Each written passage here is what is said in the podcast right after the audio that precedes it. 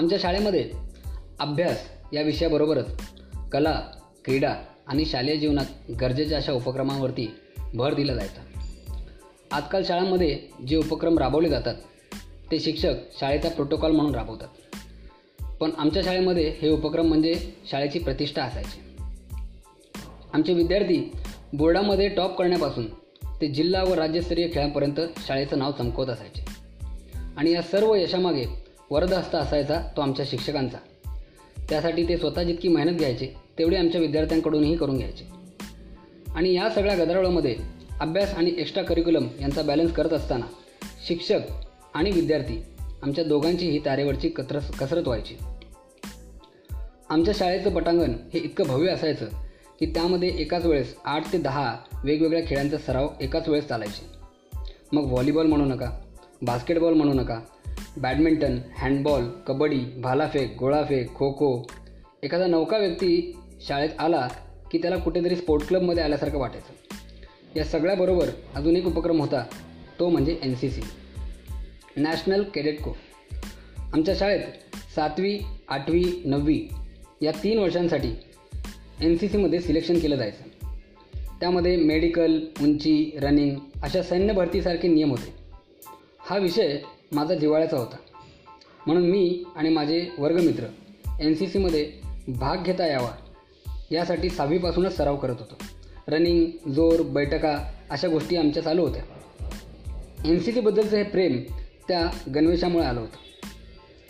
खाकी कलरचा तो गणवेश डोक्यावर तिरकी आर्मीसारखी टोपी त्यावर लाल रंगाचा पिसांचा तुरा कातडी काळे बूट या पेहरावात वरच्या वर्गातल्या मुलांना मिरवताना पाहिलं की कधी एकदा सातवीत जाऊ असं व्हायचं. पण त्या गणवेशाबरोबर जबाबदाऱ्या यायच्या. शालेय समारंभामध्ये टेबल खुर्च्या सजवणे त्यांना नीटनेटकेपणाने रांगेत लावणे पुन्हा त्या उचलून शाळेच्या स्टोअररूममध्ये ठेवणे सतरंजा आसनपट्ट्या ह्यांना गुंडाळणे वगैरे वगैरे. पण एन सी सीचं खरं वजन कळायचं ते सव्वीस जानेवारी आणि पंधरा ऑगस्टला. महिन्याआधी त्याची तयारी व्हायची. बँड पथक परेड पथक प्रमुख पाहुण्यांसमोर ते सादर करत त्यांना सॅल्यूट द्यायचा. आणि पुन्हा मुख्याध्यापक आणि प्रमुख पाहुणे यांच्याकडून तो सल्यूट आदरपूर्वक परत मिळायचा. हे दृश्य बघताना आपण खरंच भारतीय सेनेतील जवान आहोत असा भास व्हायचा. आम्ही सातवीत आलो आणि एन सी सीसाठी केलेल्या सरावाने आम्हाला त्याचं फळ मिळून दिलं. आमच्या सर्व मित्रांना शाळेच्या एन सी सी पथकामध्ये सिलेक्ट केलं गेलं. शाळेमध्ये एन सी सीसाठी कमांडिंग ऑफिसर म्हणून शाळेतीलच एक शिक्षक अपॉइंट केले जातात. आणि वर्षातून दोनदा ट्रेनिंगसाठी सेनेतील खऱ्या ऑफिसर्सना आमच्या प्रशिक्षणादाखल दाखल पाठवलं जायचं. आमचे कमांडिंग ऑफिसर म्हणजे आमचे शारीरिक शिक्षणाचे sir K L Patil sir सहा साडेसहा फूट उंच डोक्यावर मोजता येतील इतके केस जाड काळ्याभोर पिळदार मिशा रुंद खांदे नेहमी एका नाडीने गुंडाळलेली शिट्टी बोलताना कुठला तरी पोलीस कैद्याकडून गुन्ह्याची कबुली करून घेतोय असा भारदस्त आवाज. हा माणूस पोलीस व्हायचा तो शिक्षक का झाला असा कधीकधी आम्हाला प्रश्नच पडायचा. त्यावेळी त्यांच्यासमोर बोलताना आमच्या सगळ्यांचीच विकेट उडायची. पण त्यांच्या मागे आम्ही त्याला केळ्या असं म्हणायचो. ते केळचं घासून घासून आम्ही केळ्या केलं होतं. म्हणजे कोणी विचारलं कोणाचा तास आहे? मग उत्तर यायचं केळ्याचा तास आहे. ते वय तसं होतं. त्यावेळेस अशा गोष्टीत काय आनंद मिळायचा कोणास ठाऊ उगाच प्रत्येक शिक्षकाचं आम्ही बारसं केलं होतं. आणि बऱ्याच शिक्षकांना त्यांची बारशाची नावंही माहीत होती. एन सी सीमध्ये असताना आम्ही आता नववीत पोचलो होतो. एन सी सीचं शेवटचं वर्ष होतं. सव्वीस जानेवारी दोन महिन्यावरती होती. आणि आमच्या शाळेने शिक्षण मंत्र्यांना प्रमुख पाहुणे म्हणून निमंत्रण दिलं होतं.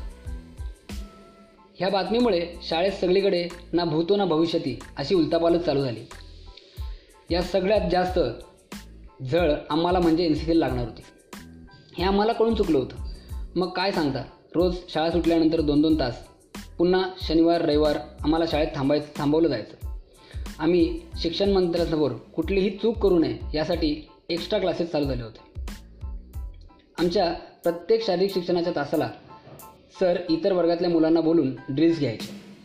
असाच एक दिवस दुपारचे साधारण दीड पावणे दोन वाजता केल पाटील सरांनी आमच्या बटालियनला पटांगणात बोलवलं. मग नेहमीप्रमाणे त्यांच्या भारदस्त आवाजात कमांड सुरू झाल्या. प्रेड सावधान प्रेड विश्रम. पुढे काय? सगळ्यांना माहीतच होतं. कारण हे रोजच मागच्या एक महिन्यापासून आम्ही करत होतो. सरांनी ड्रिल सुरू केली. परेड दैनिक मूड बायक मूड पिचेप मूड आगेप मूड असं करत सर लहान मुलं जशी रिमोटची गाडी गोल गोल फिरवतात ना तसे आमच्या पन्नास मुलांना त्यांच्या कमांडवरती फिरवत होते. अहो डोक्यावरती कडाक्याचं ऊन सकाळ सकाळी कोणी काही खाऊन आला होता तर कोणी उपाशीपोटी आला होता. हा माणूस चक्कर यावी अशा कमांड देऊन आम्हाला थकवत होता. आणि अर्धा पाऊण तास झाला तरी सर काही परेड थंब म्हणायला तयारच नव्हते. अंगात जिथून जिथून येऊ शकतील तिथून तिथून घामाच्या धारा वाहत होत्या. दोन मिनटं का होईना आमची ही पायपीट थांबावी असं आम्हाला सगळ्यांना वाटत होतं. आणि त्यातून मुख्याध्यापक दूर तिथून ऑफिसपासून आम्हाला पाहत होते. म्हणून पाटील सरांना सुद्धा हुरूप आला होता. आम्ही पण आमच्या बुटांच्या टापावर पटांगणातली धूळ उडवत होतो. एक तास उलटला. आता मात्र कहर झाला. हा माणूस आज आमचा जीव घेतो की काय असं वाटत होतं. तेवढ्यात आमच्या कळपातून मोठ्यांदा कोणीतरी हसलं. ते हसणं इतकं मोठ्याने होतं की आमच्या पायांच्या आपटा आपटीतून ते सहज ऐकू आलं. ते ऐकल्याबरोबर सरांनी आवाज टाकला परेड थंब. आता तुम्हाला वाटेल की पन्नास जणांच्या घोळक्यात कोण हसलं हे कसं कळणार? पण ते हसणं अख्ख्या शिक्षक आणि विद्यार्थी वर्गाला माहीत होतं. पाटील सरांनी रागाच्या सुरात आवाज टाकला. परचुऱ्या बाहेर ये. दिलीप परचुरे या मुलाचं हसणं हे इतकं विचित्र होतं. पन्नास काय पण पाचशे माणसात जरी तो हसला असता तरी आम्हाला कळालं असतं की हे हसणं कोणाचं आहे. एखादी म्हैस हागल्यासारखा परचुरे हसायचा. के के एल पाटील सरांनी कमांडिंग ऑफिसर असताना एन सी सीमध्ये चुकीला माफी नाही हे तत्व चालायचं. त्यांच्या हातात चांगली जाड लांब लचक वेताची काठी ती आम्हाला खास शिक्षा देण्यासाठी बनवली गेली होती. परचुरे खाली मान घालून बाहेर आला. परचुऱ्या का हसत होता? सरांनी प्रश्न टाकला. हा बोलायला तयार नाही. पुन्हा तोच प्रश्न का हसत होता? काही नाही सर. आता विद्यार्थी जर काही कारण नसताना हसले तर शिक्षकांना वाटतं मुलं आपल्यावरतीच हसतात आणि हे आपल्या सगळ्यांना माहीत आहे. सरांनी तिसऱ्यांदा प्रश्न केला. आणि तरीही परतुरे काही बोलला नाही चटकन आवाज झाला पहिला फटका परतुऱ्याच्या डोंगणावर. तो कळवळला पण लगेचच स्वतःला सावरला. त्याचा एक प्रॉब्लेम होता. त्याला बॉडी हीटमुळे बसायच्या जागी बेंड यायचे. इंग्रजीत आपण त्याला बॉईल्स असं म्हणतो. आणि हा त्रास त्याला वर्षातून दोन चारदा सर्रास व्हायचा. सरांची ती काठी त्याच्या त्या बेंडाच्या खाली लागली होती. वेदना गिळून परतुरे शांत उभा होता. पुन्हा तोच प्रश्न का असत होता? हा पुन्हा गप्प. दुसरा फटका लागला तो बेंडाच्या वरती. आता मात्र परतुऱ्याच्या डोळ्यात पाणी आलं होतं. त्याने थरथरत्या आवाज आवाजात सरांना सांगितलं सर तिथं मारू नका. मला गरमीचे पुरळ आलेत तिथे. सरांनी काही न ऐकता का हसत होता? असं विचारत आणि तो काय बोलतो नाही बोलतो हे ऐकायच्या आधीच तिसरा टोला दिला. हा फटका बरोबर त्या बेंडावर जाऊन बसल्याबरोबर परचुरे खाली बसत जोराने म्हणाला अहो सर गोट्या खाजवतात म्हणून सांगत होता हो सर. अचानक परतुऱ्या सरांसमोर असं काही बोलेल याची कल्पना कुणालाच नव्हती. तो त्याची जखम पकडून खाली बसला आणि केल पाटील सरांसहित सर्व मुलं हसायला लागली. सरांना हे उत्तर अपेक्षित नव्हतं. ते आमच्यापासून तोंड वळून मागे बघून पोट पकडून हसत होते. मुख्याध्यापक आम्हाला ऑफिसच्या बाहेरून बघत होते. तेही तिथे विचारात पडले. हा परेडच्या मध्येच हास्यकुल्लोळ कसला उठला आहे त्या हसण्यातून बाहेर यायला आम्हाला पाच ते दहा मिनटं लागली. सरांनी परतुरेला उभं केलं. ते पुरळ फुटून त्यातून रक्त येत होतं. त्याची खाकी हाफ चड्डी रक्ताने माखली होती. त्याला आम्ही स्टाफरूममध्ये घेऊन गेलो. सरांनी फर्स्ट एड किटमधून ड्रेसिंगच्या वस्तू काढून लगेचच जखम्यावरती मलमपट्टी केली. त्याला थोडा वेळ टेबलावरती पालतं झोपवलं. त्यानंतर सरांनी आम्हाला सा ऑर्डर दिली ड्रिल इज ओव्हर म्हणून सांगितलं आम्ही वर्गाकडे निघालो. परचुरे हळूहळू चालत होता. मी त्याच्याजवळ त्याला आधार द्यायला म्हणून गेलो. आता बरं वाटतं का तुला? माझं सोड. आधी त्या मादरच्या ढेप्याला पकड. नंतर सर्व प्रकार परचुरेने आम्हाला सांगितला. ड्रिल करताना ढेपे हा परचुऱ्याच्या बाजूलाच होता. त्यात तासभर चाललेल्या ड्रिलमधून येणारा घाम आणि पायपीट हे चालू असताना ढेप्याने परचुऱ्याच्या कानात अबे माझ्या गोट्या खादाले बे असं काहीतरी म्हटलं होतं. ते ऐकून परचुरेला हसणं आवरलं नव्हतं.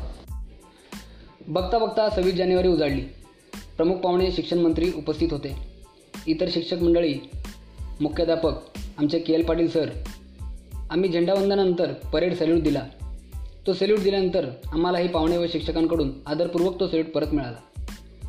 हे झाल्यानंतर पाटील सर आमच्याकडे बघत हसत हसत टाळ्या वाजत होते. कार्यक्रमाशेवटी आमच्या सगळ्यांची मिळून एक शब्बासकीची थाप पडली ती दिली परतुरेच्या पाठीवर.